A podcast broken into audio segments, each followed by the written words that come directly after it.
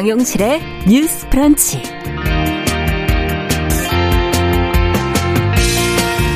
안녕하십니까. 아나운서 신성원입니다. 정용실 아나운서의 개인적인 사정으로 오늘은 제가 진행을 맡게 됐습니다. 매일같이 보도되는 우리 사회 곳곳에 갑질 관련 뉴스를 보면서 남의 일이 아니라는 생각 많이들 하실 겁니다. 위계 질서가 있는 곳뿐만 아니라 생활 속의 다양한 영역에서 이른바 이 갑질이 벌어지고 있죠. 갑질을 없애기 위한 노력과 함께 갑질의 사회 문화적인 배경에 대한 고민도 필요해 보이는데요. 오늘 주간 똑똑똑에서 함께 이야기 나눠보겠습니다. 대중의 이목이 디지털 영상 매체로 이동했다고는 하지만 가장 전통적인 매체죠. 책은 여전히 저력을 발휘하고 있습니다. 사람들이 미처 알아보지 못한 인물과 숨은 이야기를 발굴하고 그 지적 트렌드를 이끌어가는 곳이 바로 출판계일 텐데요. 여기에서 핵심적인 역할을 하는 사람들이 바로 편집자입니다. 오늘 초대석에서 오랜 시간 수많은 저자들과 에세이를 만들어 온 편집자 한 분을 만나서 이들의 세계를 알아가 보겠습니다. 3월 25일 금요일 정용실의 뉴스 브런치 문을 엽니다.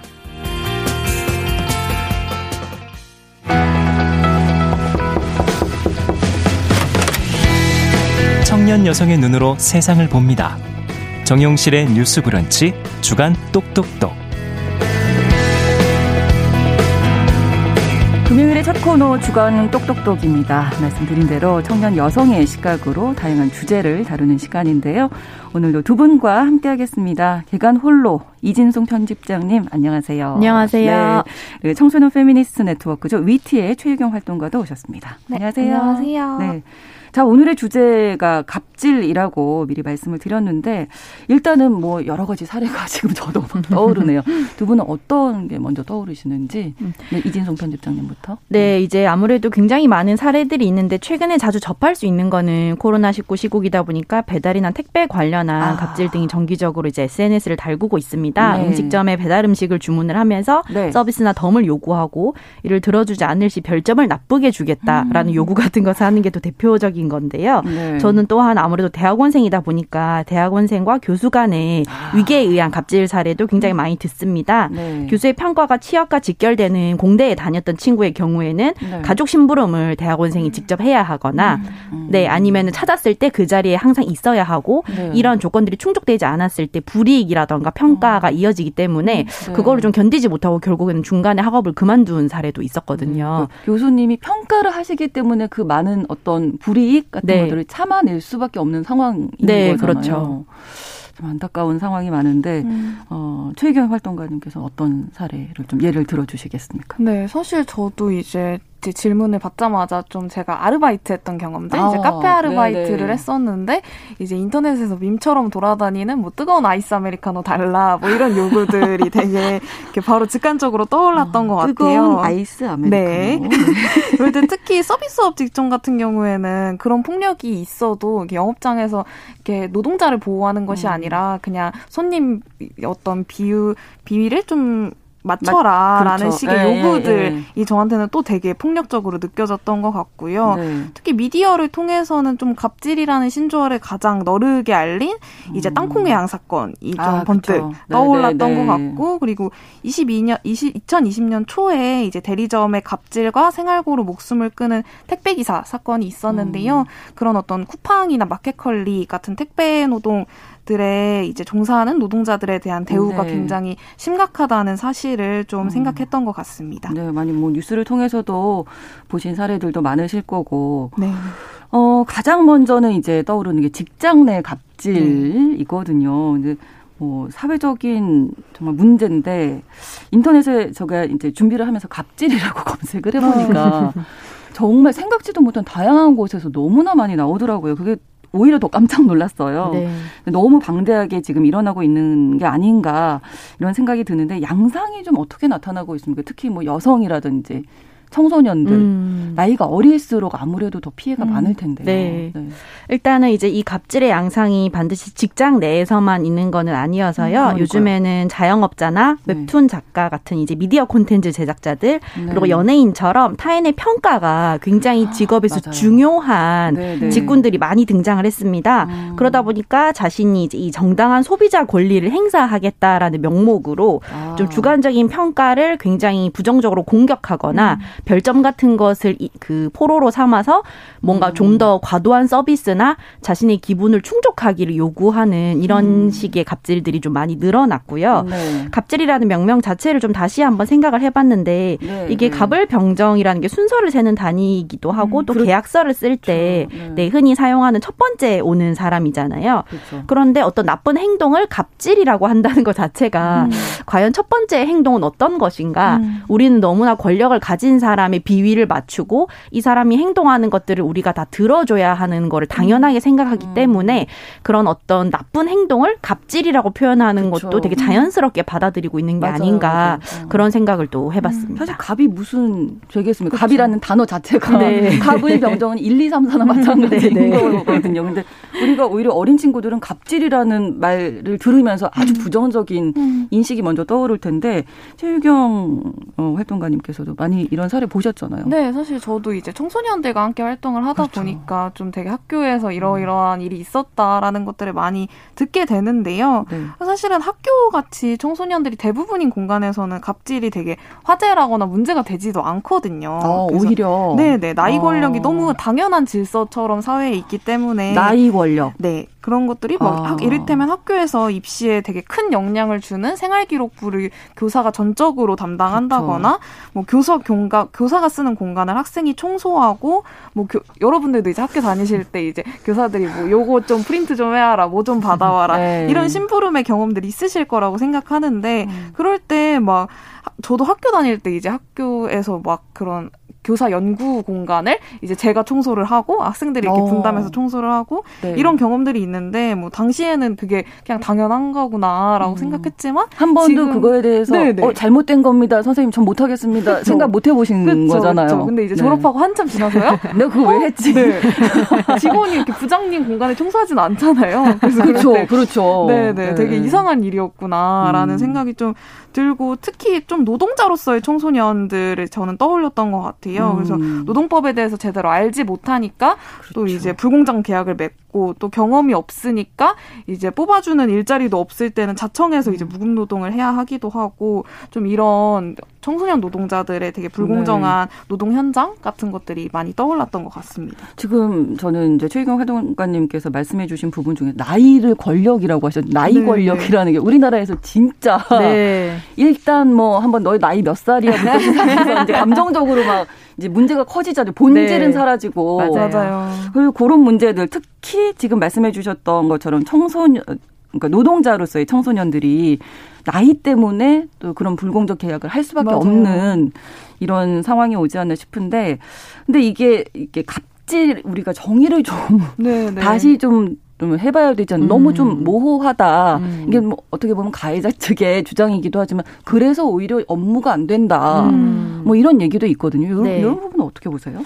어, 사실은 어떤 행동에 문제를 제기했을 때뭘 네. 어떻게 아무것도 하지 말라는 말이냐라는 음, 것 자체가 네. 굉장히 대표적인 그렇죠. 가해자들의 뭐 논리인데 뭐 관련된 예. 문제에서도 그렇죠. 예. 논의 자체를 좀 틀어막는 건데 네. 그동안의 조직을 굴러가게 한 것이 과연 무엇이었나에 음. 대한 성찰이 이럴 때야말로 필요하다고 생각을 합니다. 네. 그러니까 시대가 바뀌면은 별걸로 다 피곤하게 한다는 말이 어느 영역에서 나오는 말인데 네. 말씀하셨던 어떤 성희롱이나 네, 네, 아니면 뭐 부정청탁 방지법도 처음 음. 나왔을 나왔을 때, 아, 그렇죠. 아, 뭐, 3만 원으로 무슨 돈을 뭐 그런 말이냐, 정이 없다, 네, 뭐, 이런 네, 얘기가. 그런 얘기 정말 네, 많죠. 어떻게 네. 마음을 주고 받느냐, 음. 이런 얘기가 많이 나왔었는데, 네. 항상 같은 논리가 등장을 하죠. 근데 사실 업무 음. 과정에서 필요한 지시나 요구를 음. 공적인 거고, 네. 이거를 오히려 원활하게 하지 못하는 것이 갑질이거든요. 예를 들면 사적인 감정이 들어간다던가, 자기네 어떤 폭언이나 차별 발언, 혐오 발언, 이런 것들이 음. 들어가서 이제 사, 그 위계 관계가 있는 사람들을 힘들게 하는 것을 갑질이라고 부르는 건데 음, 그렇죠. 이게 없어지면 오히려 이제 업무 관계는 훨씬 더 원활해지고 조직이 더 잘 굴러갈 것인데 네. 이런 거에서 만약에 답답함을 느끼신다면 음. 참으시라는 말씀밖에 사실 할 수밖에 없거든요. 아, 왜냐하면 네. 본인의 답답함과 등치되는 것은 당하는 사람들의 생존 음. 문제이기 때문입니다. 네.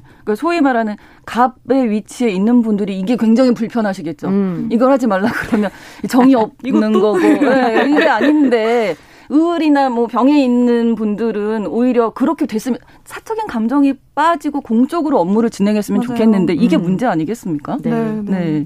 최희경 활동가님께서 어떻게 생각하세요? 사실은 저도 음, 모호해요, 좀. 네, 네, 저도 이제 갑질 이거 준비하면서 갑질을 이제 인터넷에 검색해 봤는데 신조어라고 나오더라고요. 네, 네. 네, 그래서 사실은 근데 신조어라는 걸 보면서 좀 사회에서 어떤 폭력이나 혐오를 음. 신조어라는 이름으로 너무 컴팩트하게 취급하는 음. 거 아닌가라는 생각도 들었고요. 왜냐하면 사실 갑질의 사례들을 보면 대부분 이제 위계적인 물리 적, 정서적 폭력이고 차별인데 네. 차별을 차별이라고 명명하는 일이 굉장히 중요한 것처럼 그렇죠. 사실 갑질이 단순히 갑질에 머무르는 것이 아니라 네. 이제 해결해야 할 사회 내 폭력과 혐오 문제의 증가 로 보아야 할 것 같아요.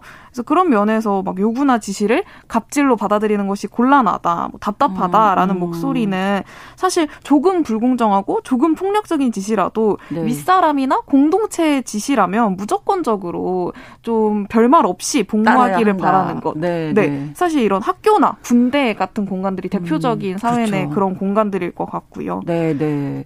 자, 그렇다면 갑질을 뭐 어떤 걸 갑질이라고 하고 어디까지를 음. 우리가 갑질이라고 정의를 해야 하는 건지 음. 좀 사회적으로 좀 인식이 있었으면 좋겠다는 음. 생각이 들거든요. 네. 일단은 그 기준이 네. 나의 기분이 될 때가 이유가 될 음. 때가 좀 크게 갑질로 번지는 상황인 것 같아요. 예를 들면. 네. 아, 네. 예를 들면 배달을 시켰는데 이제 네.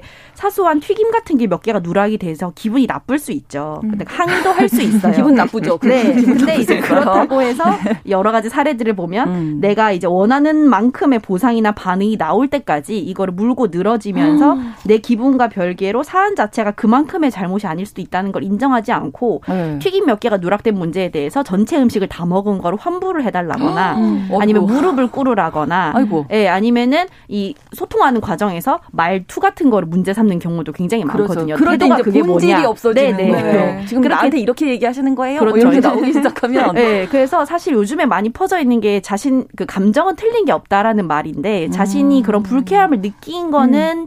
맞을 수 있지만 그쵸. 그렇다고 해서 나에게 불쾌함을 느끼게 한 사람이 반드시 내가 속이 후련해질 때까지 후련하죠. 내가 원하는 방식으로 음. 나를 보상하고 내가 응징할 수 있어야 하는 건 아니거든요. 그렇죠. 그런데 그렇죠. 그렇게 하고 싶을 때 이 갑질의 음. 문제가 발생을 한다고 생각을 음. 합니다. 아, 그러네요. 진짜 감정을 좀 잘 다뤄야 된다. 네. 감정까지는 우리가 뭐 얘기할 수 없지만 네. 그 감정을 풀어내는 방법이 음. 타인에게 피해를 주면 안 되겠다 이런 생각 드는데요. 맞아요.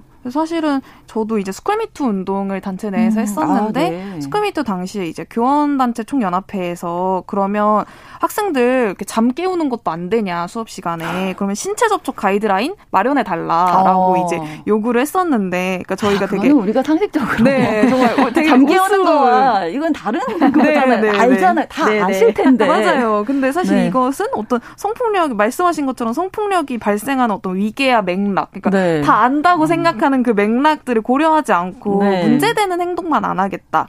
라는 음, 이제 음. 굉장히 안일한 태도인 건데요. 네네네. 네, 네. 그런 것처럼 사실 갑질은 뭔가 어디서부터 어디까지다. 뭐, 음. 뭐, 뭐 이를테면 어깨를 건드는 것은 미투를 할 만한 일이고 다리를 네. 건드는 것은 음, 아니다. 뭐 이런 게 아닌 것처럼 이제 네. 어디서부터 어디까지다라고 명명할 수 있기보다는 어떤 그 음. 위계와 맥락 안에서 좀 해석될 수 있어야 한다고 좀 느끼는 것 같습니다. 네. 그러면 여기에서 우리가 또 생각을 해볼 것이 지금 뭐 우리가 얘기한 것처럼 위계 이런 얘기했잖아요. 위계라는 건 어떤 질서가 있는 네, 체계가 네. 있는 곳인데 그럼 어떤 뭐 엄청난 권력 예를 들면 교수님, 뭐 부장님, 국장님 이런 분들만 갑질하는 거 아니거든요. 맞아요. 그냥 평 오히려 평범한 내 옆에 있는 사람이 그럴 수도 있단 말이에요. 음. 그러면 이 사람들이 왜 이렇게 갑질을 하는 건지 음. 이런 이유라든지 네. 우리 어떤 사회적 문화적 그런 배경까지도 한번 좀 살펴볼 필요가 음. 있을 것 같습니다.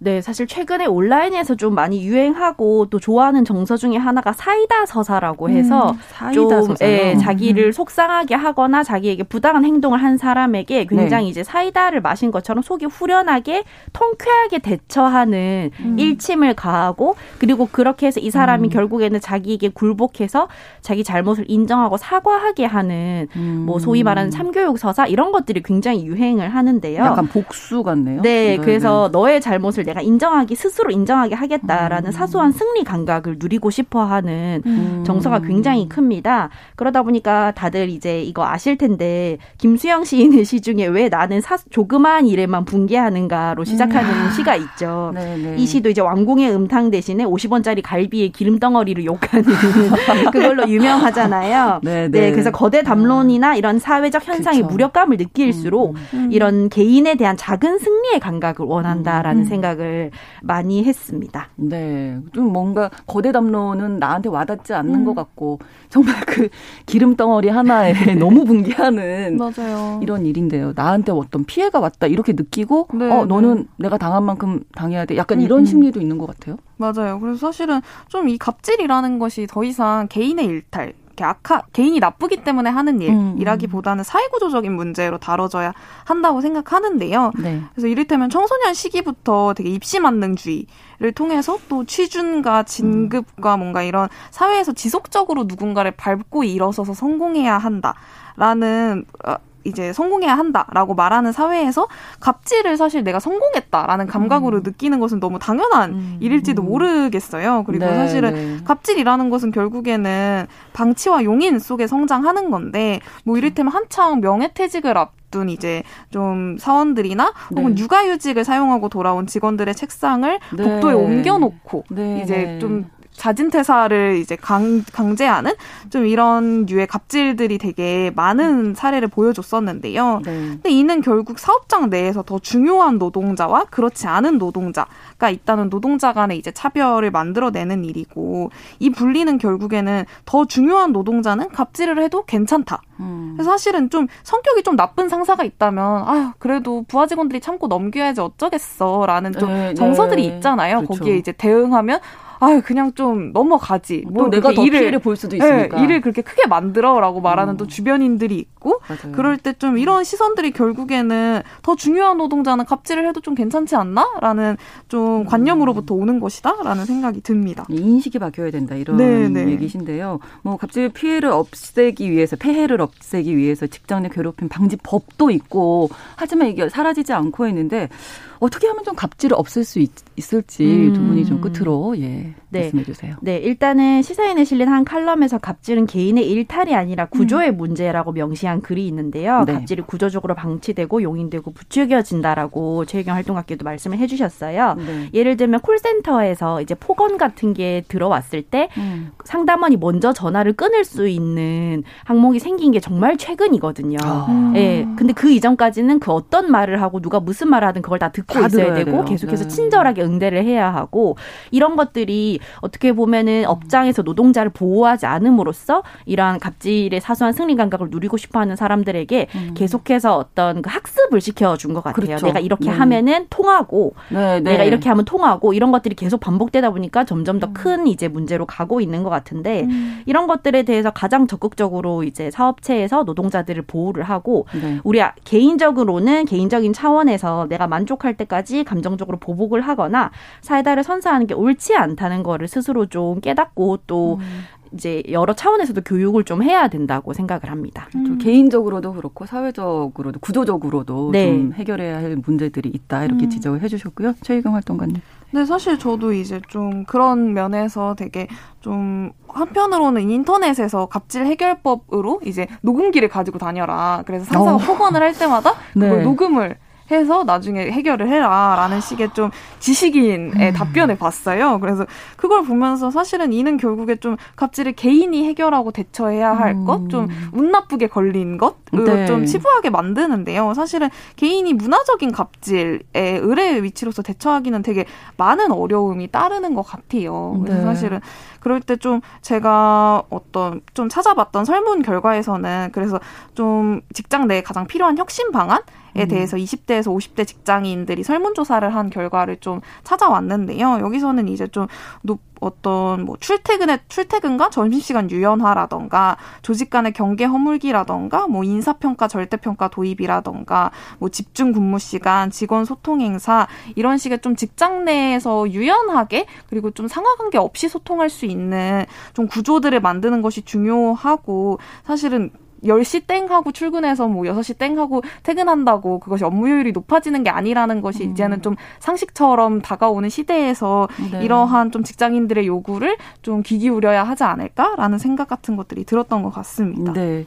방송 들으시면서 7867번으로 65세시라고 밝혀주셨는데 아파트 경비 일을 하고 있습니다. 음. 아파트 입주민들이 네. 분리수거를 하지 않고 또 일부 주민들은 술을 마시고 경비의 멱살을 잡는 아~ 일이 흔한 일입니다라고 이렇게 맞아요. 올려주셨거든요. 네네, 경비 노동자분들. 예, 네. 안타까운 일들이 있는데, 음. 글쎄 저는 이제 말씀 나누면서 기본적으로 우리나라가 좀 사람에 대한 존중이 정말 네. 필요하지 않나. 음. 각자 좀 오늘 생각해 보는 시간 네. 가졌으면 좋겠습니다. 네. 주간 똑똑똑 청소년 페미니스트 네트워크 위티의 최유경 활동가 계간 홀로 이진송 편집장님과 함께했습니다. 고맙습니다. 감사합니다. 감사합니다. 뉴스브런치 1부 마치고 2부로 돌아옵니다.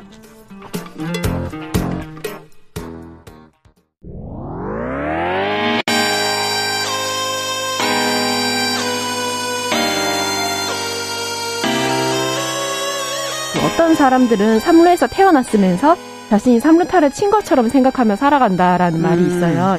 3분 즉석칼에 만들듯이 법안을 뚝딱뚝딱 잘 만들어내시는 분들이 왜 여기에 대해서는 음. 이렇게 직무유기를 하고 있을까 그런 문제가 들고 따끔하게 이 예. 여성 팬티에 달려있는 정체불명, 의미불명의 리본에 대해서 생각을 하게 됩니다. 도대체 이 아이는 왜 있는가?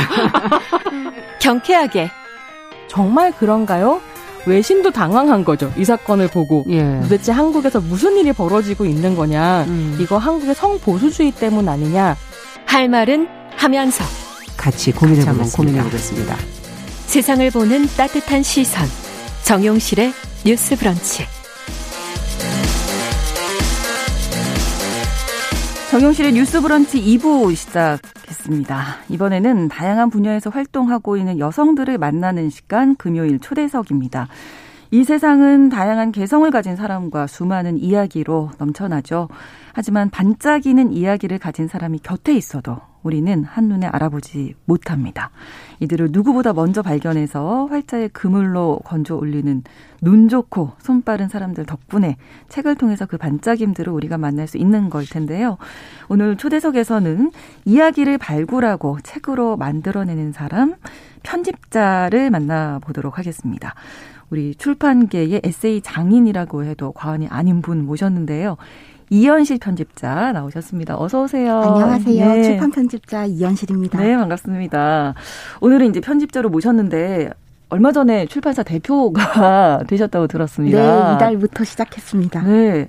어, 출판사를 이렇게 세우신 이유가 있으세요? 네, 제가 15년 동안 이제 어, 대형 대형 출판사인 문학동네에서 일을 아, 해 왔었는데요. 네. 근데 아무래도 출판인으로서 자기 이름을 건 어, 브랜드나 출판사를 독립적으로 하고 싶은 거는 오랜 꿈인 것 같아요. 네. 어, 그런데 또 그런 걱정도 있었어요. 이제 출판에 정말 여러 과정이 있는데 음. 저는 기획 편집은 잘하지만 다른 것들을 혼자서 잘 해낼 수 있을까라는 고민이 있었는데 음.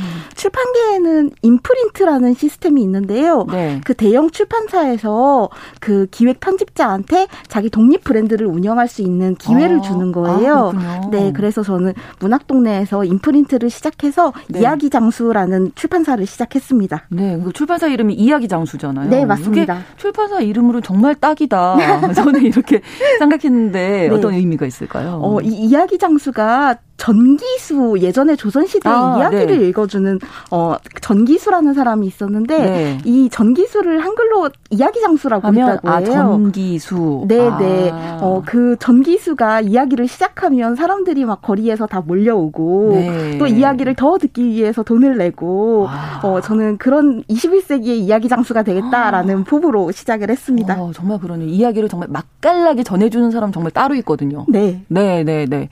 아, 그래서 이야기 장소 정말 의미 있는 네. 일을 이 제목을 지으셨는데 15년 동안 일을 하셨잖아요. 네. 편집인으로서. 그동안 어떤 책을 네. 만드셨는지 좀 자랑 좀 한번 해 주시겠어요? 네, 제가 만든 책 자랑하는 거 제가 가장 신나하는 순간인데요. 아, 예, 예. 잘 됐습니다. 네. 어, 요새 젊은 독자님들이 아주 좋아하는 네. 이슬아 작가님의 부지런한 사랑을 만들었고요. 아, 네. 그리고 김은 작가님 아직까지도 이제 원고지에 연필로 글을 쓰시는데요. 네. 라면을 끓이며라는 책도 만들었고 어, 또 배우 하정우 작가님의 걷는 네. 사람 하정우 그리고 그리고 네네네. 네, 네. 어, 작사가 김이나 작가님의 김이나의 작사법이라는 책도 만들었고요.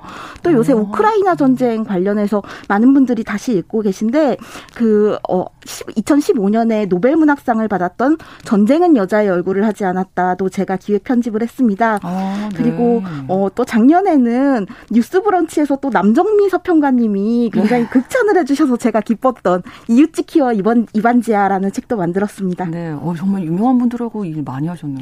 정말 많은 에세이를 또 특히 만드셨는데 네.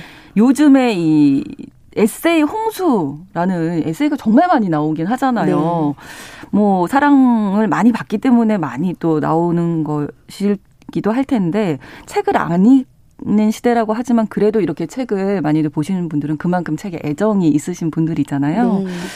이 에세이의 매력은 일반 문학과 비교를 해봤을 때 네. 어떤 거라고 생각하세요? 책을 만드시면서도 느낀 점도 있으실 것 같아요. 네, 사실은 에세이도 문학의 범주에 들어가는데요. 그런데 아, 그렇죠. 문학이라고 하면은 보통은 시나 소설을 시소설. 아마 네, 먼저 네. 떠올리시게 될 거예요. 네, 네. 어, 에세이도 문학에 포함되지만 그러나 문학은 뭔가 어, 오래 오랜 글쟁이들이 뭔가 세공을 해서 만드는 네. 예술가들의 예술이라는 그렇죠. 생각이 드는 반면에 에세이는 어, 저는 우리 이웃들의 이웃들의 문학, 이웃들의 예술이라고 생각하거든요. 이웃들의 예술이다. 네, 그리고 생활인들의 예술이기도 하고요. 지금 아마 모든 분들의 마음속에서는 자신만의 에세이와 이야기가 있다고 생각을 해요. 그렇죠. 네. 그래서 어떤 분이 아, 나 책을 한번 써봐야겠다라고 세, 생각을 했을 때 네. 가장 먼저 쓰시게 되는 게 에세이일 거고요. 음. 독자들도 서점에 가서 아 나 책 선물 하나 해볼까라고 했을 때 네. 가장 편안하게 누구나 좋아할 책을 음. 고를 때 에세이를 고른다고 생각을 합니다. 네. 근데 뭐 불만들도 좀 있으시더라고요. 네. 요즘에 이제 책을 아무래도 안 읽다 보니까 너무 네. 단문 위주다. SNS처럼 네. 너무 가벼운 내용이 많다. 네. 이런 지적들에 대해서는 어떻게 보세요? 음. 저는 그런 생각을 하는데 세상에는 음. 어, 책을 열심히 읽는 독자분들도 물론 많지만 네. 점점 독서율도 떨어져 가고 네. 독자가 아닌 분들이 많거든요. 예. 어, 그런 단문의 뭐 SNS에서 시작된 글 같은 음. 것도 어, 저는 책을 읽지 않는 독자들에게 보내는 어떤 초대장 같은 거라고도 음. 생각을 해요. 네. 어, 물론 다만 편집자로서는 어, 그런 가벼운 내용을 담되 가볍게 사라지지 않는 책을 만들어야 되겠다는 생각은 정말 많이 하는데요. 네. 근데 가벼운 책만 또 서점가에 있는 건 아니니까요. 그렇죠. 묵직하고 또 다양한 책들이 있으니까 네. 자기에게 맞는 책을 고르면 네. 된다고 생각을 합니다. 그러니까 이런 책들로 먼저 가볍게 시작을 하시고 네. 어, 그 다음에 또 다른 또 좀 심오한 뭐 이런 책으로 넘어가실 수 있는 거니까요. 네, 맞습니다. 불평하지 마시고 일단 책을 읽으시라. 무엇이든 네. 읽으면 좋습니다. 그렇습니다. 네. 저희 이런 초대석 같은 경우에 방송 프로그램에서는 아무래도 책이 이제 화제가 된 이후에 네. 모시는 경우들이 많은데 네. 편집자 분들은 아무래도 처음에 뭐 이런 내용도 없을 때 발굴을 하셔야 되는 거잖아요. 네. 작가를 네. 그 발굴 저자를 발굴하는 기준, 네. 뭐 방식 이런 네. 게 나만의 어떤 그런 방식이 있으실까요? 어 요새는 아무래도 블로그나 SNS 출판의 형태가 아니더라도 네. 어, 인터넷에 보면은 글을 쓰는 제야의 고수들이 정말 많은 것 같아요. 그렇죠. 네. 그런 분들을 이제 종이책의 세계로 끌어오기 위해서 노력을 음. 많이 하고요. 네. 그리고 아무래도 저희는 저는 또 어, 방송이나 이런 네. 매거진의 인터뷰 같은 거를 열심히 찾아보게 돼요. 아, 네. 그런 분들 중에서 책을 내신 분도 있지만 안 내신 분들 중에 어, 자기 삶이나 업을 정말 한마디 꽂히는 한마디로 너무 잘 말씀하시는 분은 네. 한 권의 책도 쓰실 수 있는 분이거든요. 네, 그래서 그렇죠. 그런 분들 그 이야기만 모아도 책이 되는 거죠, 사실. 맞습니다. 네네. 네. 그래서 저는 어, 사람 이야기가 담긴 인터뷰 음, 많이 찾아봅니다. 그렇군요. 근데 딱 본다고 이게 책이 안 될 수도 있잖아요, 사실. 네, 맞아요. 예. 네. 그래서 어 연락을 드려 보기도 하고 네. 연락을 드려서 만나서 보는 거죠. 그래서 약간 그런 관상 보세요. 그럼 아, 이분이 저희가 방송을 할때 네. 아, 이분이 한두 마디 딱 하는 거 들으면 아, 이분이 말씀 잘하시겠구나 아니 약간 느낌이 올 때가 있거든요. 네, 네. 다는 아니지만 네. 뭐 그런 약간 촉, 뭐 감 이런 게 있으실 것 같아요. 맞아요. 15년 일 하셨으니까. 네. 그런데 참 인터뷰랑 책은 또 약간 다른 게, 음.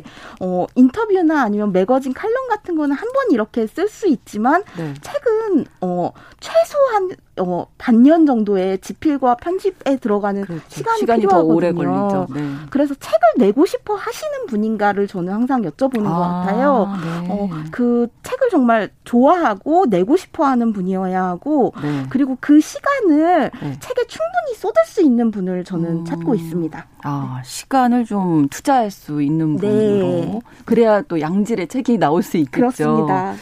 그 요즘 투고도 많이들 들어온다고 네. 하는데 네. 그 원고를 어떻게 좀 다 보세요?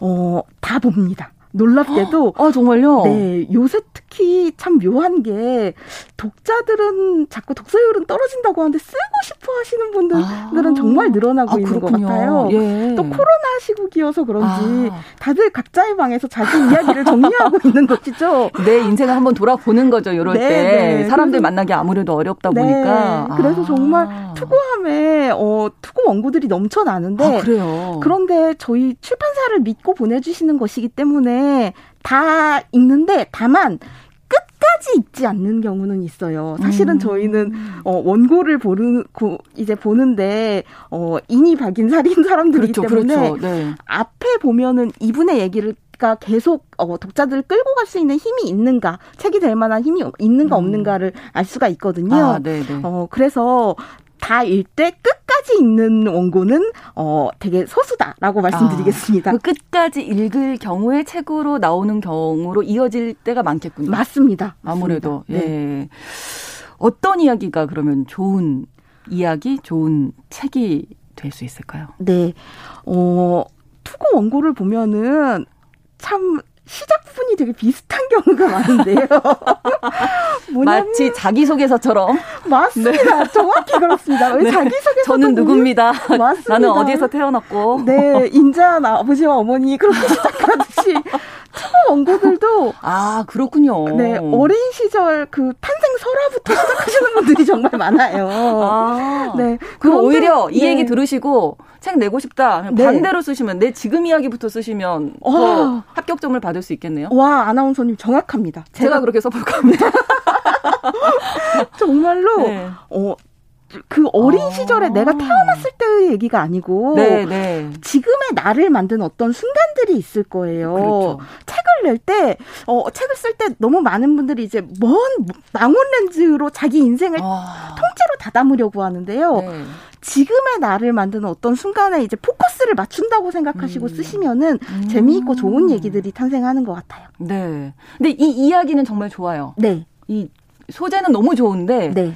이게 우리가 말을 하는 것과 글을 쓰는 게 또 어떻게 보면 능력일 수도 있잖아요. 네. 선천적으로 좀 타고나는. 네. 뭐 글로 풀어내는 게 조금 미흡하다. 네. 뭐안 되겠다. 네. 이런 작가님들은 어떻게 하세요? 어, 두 가지 방법이 있는데요. 아, 처음에는 네.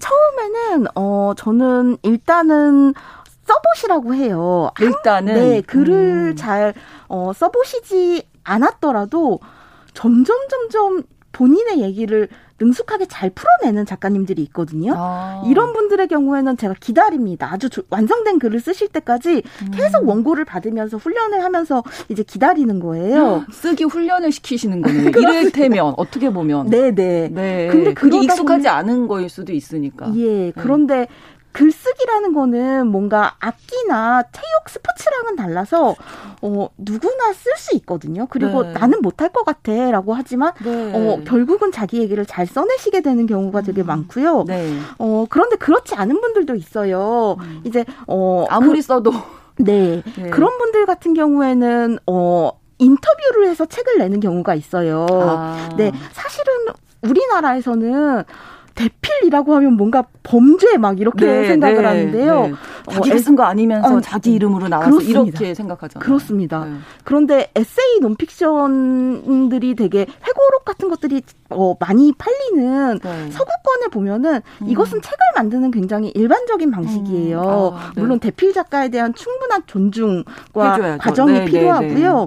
네, 요 최근에 제가 아주 좋게 본 게 세상에서 가장 행복한 백세 노인이라는 책이 나왔는데 네. 아우슈비츠 수용소를 겪고 음. 생존해서 100세 이상 살아내신 분인데 이분은 이분한테 지금 막 본인 얘기를 1쪽부터 300쪽까지 써라라고 아유, 할 수는 없는 어렵죠. 것이죠. 네네. 네. 어, 아주 좋은 작가가 가가지고 그분의 얘기를 듣고 그렇다고 해서 어, 대피를 했다고 해서 그분의 책이 아닌 게 아니거든요. 음, 그 그렇죠. 본인은 입으로 쓰신 거기도 하기 때문에 네, 네. 네, 이렇게 만들어가는 방법도 있습니다. 네, 아무튼 뭐 편집자는 작가가 글을 잘 쓸 수 있도록 네. 좋은 이야기를 만들 수 있도록 독려를 하는 분이라는 생각도 드는데 네. 실제적으로 이제 일을 하시면서 어떤 식으로 소통을 하시는지 네. 소통하실 때 제일 중요하게 생각하는 점은 어떤 점이세요? 어, 소통할 때 저는 일단은 책은 책은 저와 작가님이 협업을 하는 것이기도 하지만 네.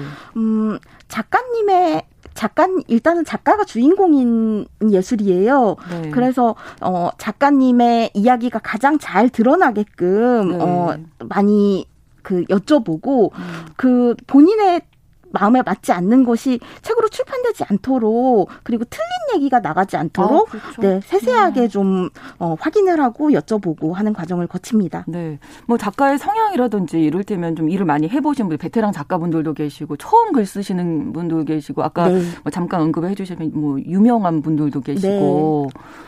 다 아무래도 소통 방식이 좀 다르겠죠? 어, 조금씩 다른데요. 작가들에 따라서. 음, 좀 책을 많이 내신 분들한테는 굳이 뭐 말씀 안 하셔도 네. 오히려 근데 조금 더 그분들은 어, 그분들에게는 아주 세세한 것들은 잘 여쭤보게 되는 것 같아요. 예를 들어서 음. 맞춤법이 틀린 어떤 단어를 쓰셨다. 네. 근데 이것이 의도일 수도 있고, 어, 아. 내가 미처 몰랐네 라고 하실 수도 있거든요. 네. 그럴 경우에는 그냥 선을 찍 긋고 맞, 맞는 말로 쓰는 게 아니고 네. 교정지 여백에 여쭤보는 것이죠. 이것이 의도인지 음. 사실은 근데 사전적으로는 이런 단어가 맞는데 아. 어, 어떤 표현이 독자에게 가장 정확하게 다, 다가갈지 네. 이런 것들을 아주 세세하게 저는 편지로 교정지 여백에 쓰고요. 네. 어, 반대로 이제 초보 작가님 같은 경우에는 아주 작은 이야기들은 갖고 있는데 음. 이제 크게 책으로 묶어서 사람들에게 다가갈 구성 같은 것들을 잘 못하시는 경우가 많아요. 네, 네. 그런 경우에는 이제 어 제가 그런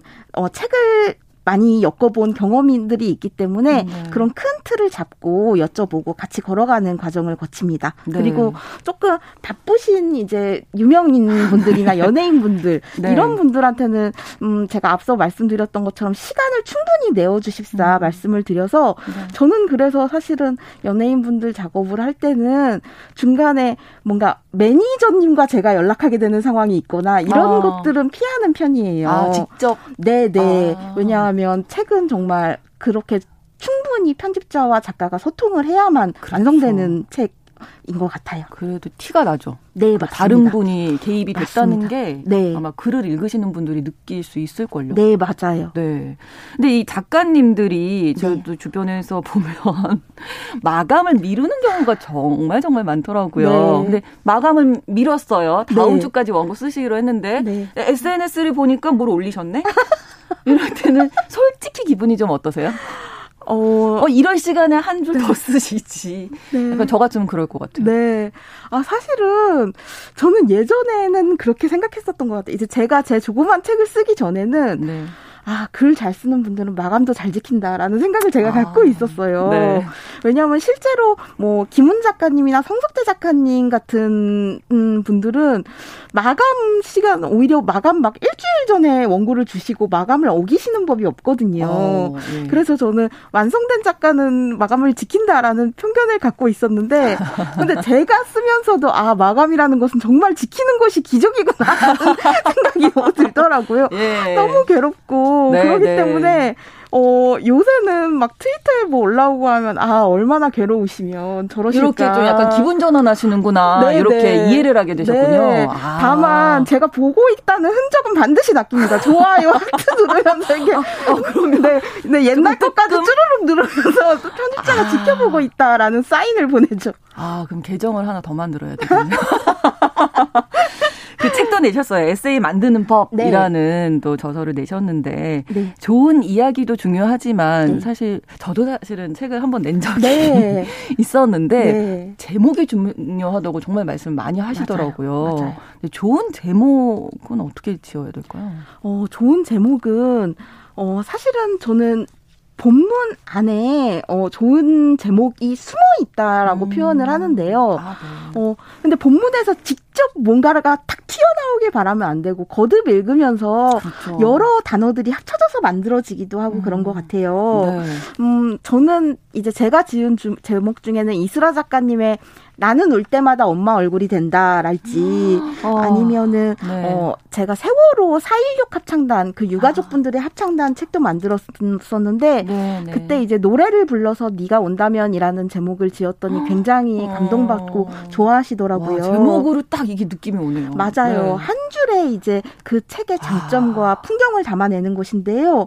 네. 어 그래서 저는 제가 만든 책 아니고도 뭔가 죽고 싶지만 떡볶이는 먹고 싶어. 이것은 제목 한 줄로 이미 끝났지 않습니까? 완전 끝났는데요. 뭔지 너무 알겠는데요. 네, 어. 그리고 이상하고 자유로운 할머니가 되고 싶어 뭐 이런 것처럼 그 한 줄만으로도 그 어. 그 작가와 이야기에 대한 호기심을 확 자극하는 제목들이 있는 것 같아요. 네, 그 지금 편집자의 세계에 대해서 이제 이현실 편집자 대표님의 네. 이런저런 이야기를 들어봤는데 뭐 좋은 저자도 찾아내고 이야기도 찾아야죠. 뭐 네. 소통도 잘해야 되죠. 네. 제목도 잘 지어야 되죠. 너무 하실 일이 많을 것 같은데 네. 편집자의 요건 네. 어떤 자질 네. 필요한 거 어떤 게 제일 중요하다고 보세요? 음, 우선은 책을 좋아하는 것은 당연하고요. 네. 근데 정말 편집자는 너무 많은 사람들의 이야기를 듣는 사람이거든요. 그렇죠. 그리고 그것을 고단해하면 안 되는 사람인 것 같아요. 그래서 저는 사람들 사이에서 잘 듣고 그걸 조율하고 그거에 지치지 않을 만한 맷집이 있는 사람이 편집자라고 생각을 해요. 네. 네. 그래서 어, 또 책을 이렇게 자기 자, 본인이 만든 책을 열심히 소문내고 네. 어, 말할 때 또 즐거운 사람이 편집자가 아, 그렇죠. 될 자질이 있는 것 같아요. 책에 대한 또 사람에 대한 네. 애정이 좀 있는 분이셔야 맞습니다. 끝까지 좀 오래 가실 수 있겠군요. 네. 근데 어, 편집장님은 그 책 안내서 작가가 꿈이었던 적은 없으세요? 보통 이쪽 동네에서 네. 이제 일하시는 분들은 아무래도 네. 한 번쯤은 네. 어릴 때부터 내가 작가가 되리라, 소설가가 되리라, 뭐 이런 네. 꿈 많이 꾸시더라고요. 어, 저는 사실은 초등학교 때부터 고등학교 때까지 단 한 번도 문예반이 아닌 적이 없었을 정도로 아, 역시 예 계속 네, 네, 작가가 꿈이었어요. 아, 어 그런데 어, 대학교 때 이제 네. 저는 대학교 4학년 때부터 이제 편집자 일을 시작했는데 졸업하기도 아. 전에 어, 음. 그때 이제 작가로서 뭔가 등단도 못 하고 하니까 음. 아, 뭔가 내 인생은 실패했다, 망했다라는 생각 속에 있었는데 어, 책 주변에서 살아가는 일이 뭐가 있을까라고 이 일을 시작했는데 네. 음, 정말 재미있더라고요. 음. 그래서 저는 1년만 일하고 도망가서 글 쓰자라고 생각했는데 그 1년이 지금 이제 16년이 될 정도로 어, 이 어, 책을 쓰는 작가도 있지만 책을 만드는 편집자도 어, 그렇죠. 어, 사실은 같은 같은 스텝이고 음. 어, 또 주인공이 될 수 있기도 하거든요. 어떻게 보면 제2의 작가라고 저는 생각이 드는데요. 맞습니다. 말씀을 들어보니까 때로는 저는 작가보다 편집자가 좋을 때도 있는데요. 네, 네. 어, 뭐냐면 어, 작가님들은 혼자 되게 외롭고 고통스럽게 책을 쓰셔야 되잖아요. 예. 근데 저는 어떤 책이 보고 싶다라고 하면은 그걸 잘 쓸 것 같은 작가님한테 이거 써주세요. 해주세요라고 하면 제가 고 통받지 않으면서 그 책을 볼 수 있는 거예요. 아, 네. 어, 그러네요. 네, 그렇습니다. 어, 네. 어떻게 보면 아주 어릴 때부터 이 책에 대한 애정이 정말 어마어마하게 많았던 네. 이현실 대표님이 아니신가 이런 생각이 듭니다. 정말 오늘 말씀 들어보니까 책 한 권 이 세상에 나오려면 네. 사실 뭐 편집자님도 그러시고 많은 사람들의 노동이 있어야 되잖아요. 네. 편집자는 그나마 이제 많은 분들이 뒤에서 이름도 이제 있고 하니까 많이들 아실 텐데 네. 어, 협업을 하게 된 다른 동료들도 네. 많을 것 같습니다. 그분들의 역할에 대해서 이 시간을 빌려서 네. 말씀해 네. 주실까요?